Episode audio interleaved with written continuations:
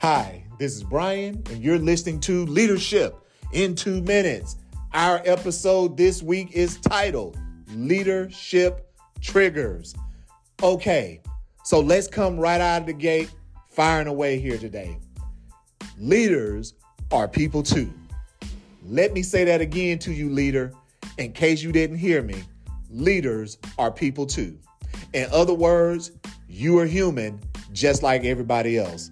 And because you are human, that means you deal with your own set of emotions. Leadership triggers are specific situations, events, or challenges that can evoke these strong emotions or responses in leaders.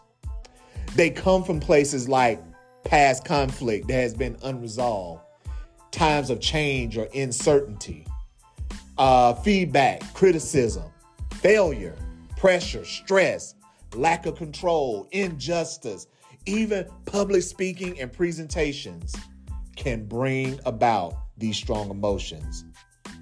They cause frustration, anger, fear, stress, and even self doubt. So, what do we do when we find ourselves in this place? Well, number one, we can slow the game down. And when I say slow the game down, I want you to think about a basketball team and how if you've ever watched the game and the other team is a really fast break team, the opposing team wants to slow the game down.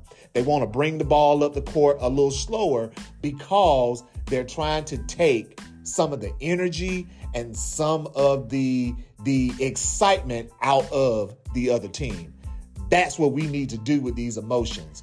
We need to lessen their effect by slowing the game down. Let's take a step back and let's ask ourselves some questions like what is it that I'm feeling and where does that feeling come from?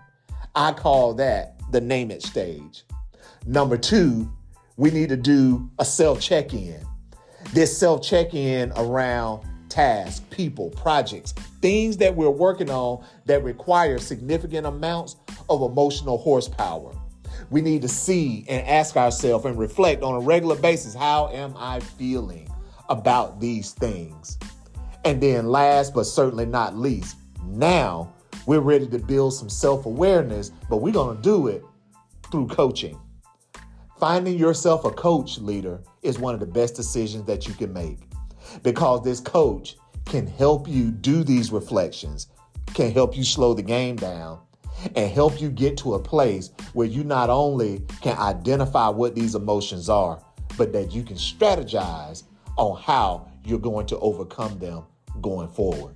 All right, that's leadership in two minutes. And remember, you can't divorce growing as a leader from growing as a person. Be blessed, be encouraged. Have a great week.